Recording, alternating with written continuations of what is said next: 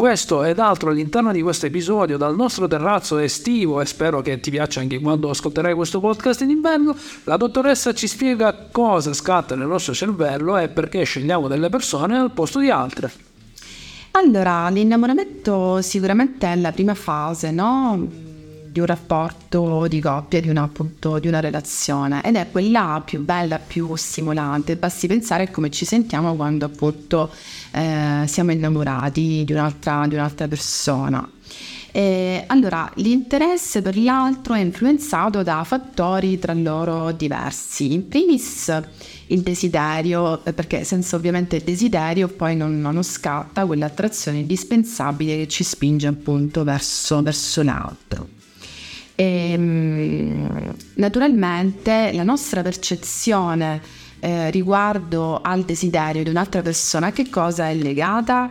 È legata a ciò che dell'altro non vediamo, perché quando, eh, sì, infatti questo può sembrare anche un po' particolare, no? quando noi conosciamo un'altra persona che magari ci stimola, ci piace, eh, in realtà eh, noi vediamo degli aspetti che per noi appunto possono essere positivi perché tutti noi tendiamo sempre a presentarci all'inizio di un rapporto attraverso i nostri aspetti più belli, più, più positivi. Quindi ehm, pavoneggiarsi a parte come? pavoneggiarsi a parte cosa salta fuori da quello che non vediamo eh, eh, quello che non vediamo in realtà arriva dopo arriva in un secondo momento e sono gli aspetti con cui prima o poi tutti dobbiamo fare i conti. Quello che invece non vediamo è quello che ci attrae, cioè eh, scusa, quello che eh, vediamo è quello appunto che ci attrae. Eh, noi ci innamoriamo dell'altro per similitudine, nel senso se magari eh, quella persona ha degli aspetti simili a noi, nel, magari in alcuni modi di fare o nel comportamento, alcuni modi di pensare, oppure magari ha delle figure per noi significative eh, della nostra vita, quindi i nostri genitori per esempio, oppure sono magari delle persone che hanno un atteggiamento complementare al nostro, quindi ci innamoriamo per similitudine o per complementarietà. Quindi di conseguenza l'idea del principe azzurro funziona ancora o è solo un vecchio mito da sfatare?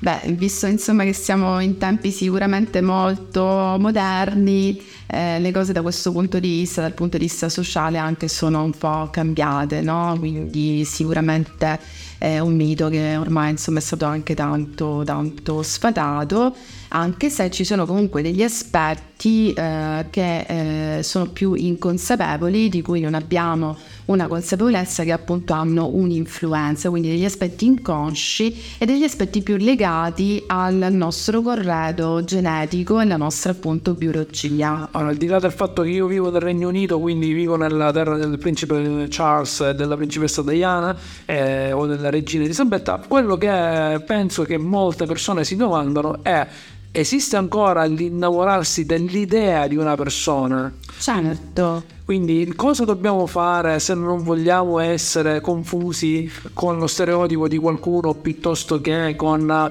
il modello che si era creata l'altra persona nella testa, quindi magari eh, la principessina e, o il principe eh, o la sagoma de, di, entrambi, di entrambi nelle teste delle altre persone? Dobbiamo andare più cauti nella conoscenza. Che vuol dire questo? Quando noi incontriamo l'altro, in realtà eh, ci bastano pochi minuti, questo lo dice la scienza, anzi pochi secondi in realtà, per capire se l'altro ci piace o meno. E, tra l'altro tutti questi aspetti sono anche mediati dall'olfatto. Eh, la scienza ci dice che se siamo all'interno di una stanza con, che ne so, una trentina di persone, eh, noi ma anche l'altro eh, iniz- iniziano poi a sprigionare un odore particolare.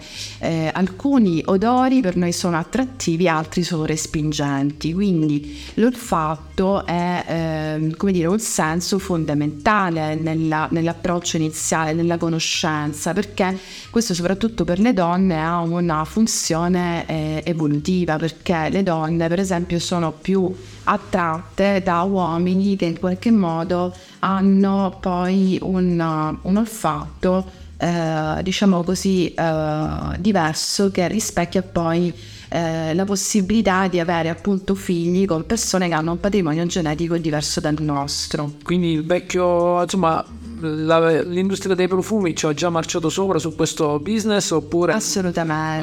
No. ecco, ecco perché alcuni profumi costano un sacco e altri li trovate sulle bancarelle. Basti pensare a volte quando per esempio andiamo per fare shopping nei negozi ci sono appunto alcuni, eh, alcune attività che, alcune attività commerciali che al loro interno appunto diffondono magari dei profumi che sono molto attrattivi, no?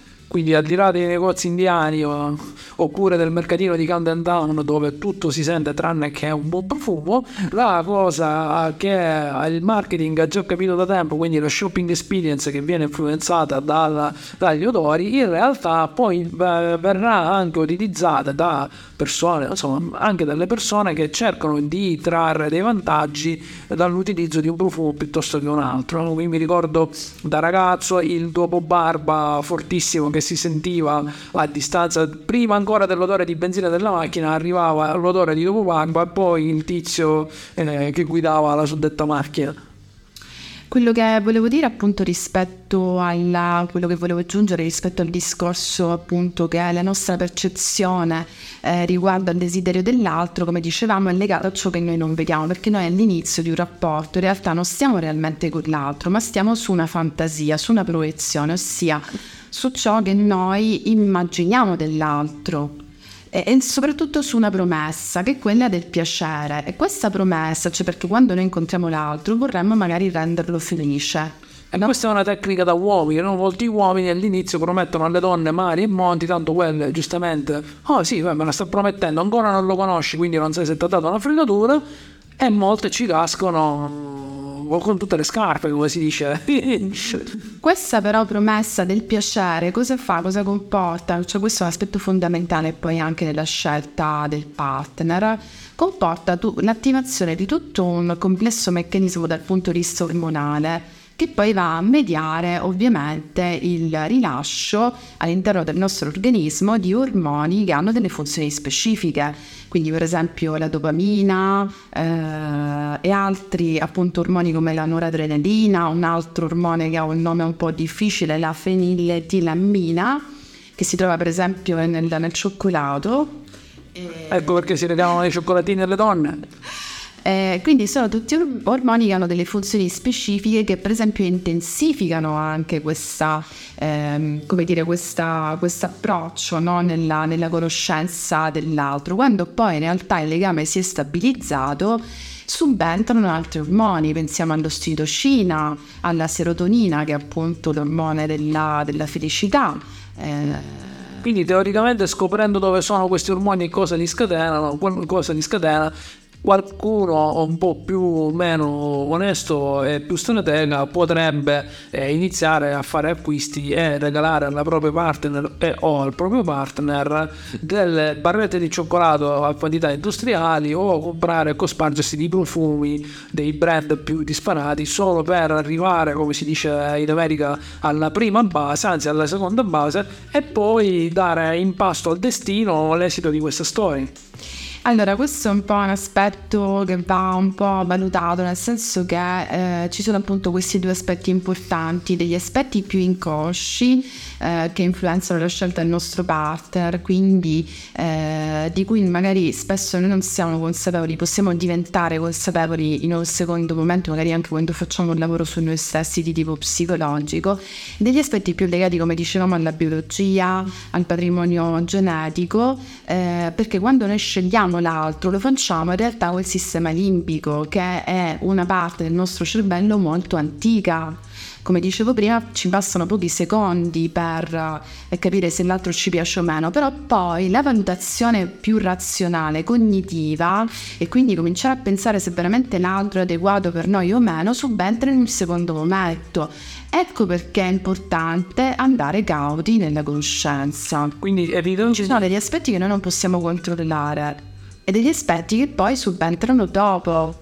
Quindi la parte diciamo nostra animale si scatena all'inizio e cercate di tenere la bada con un guinzaglio bello grosso se non volete evitare, ecco perché molte delle fregature sentimentali nascono da incontri fatti in discoteca mezzi ubriachi piuttosto che eh, in vacanza quando ci si dimentica di tutto e di tutto e poi ci si trova dopo un paio di mesi con eh, relazioni tossiche quando i rifiuti di Hiroshima e Nagasaki messi insieme, ma bisognerebbe dare un po' più di tempo, in questo caso alla relazione, e capire se veramente quella persona è quella persona che eh, abbiamo desiderato di avere nella nostra vita oppure è solo un masso di ormoni che ci ha scatenato delle scelte più o meno affrettate e che poi si è rivelato tutto tranne quello che abbiamo desiderato da sempre.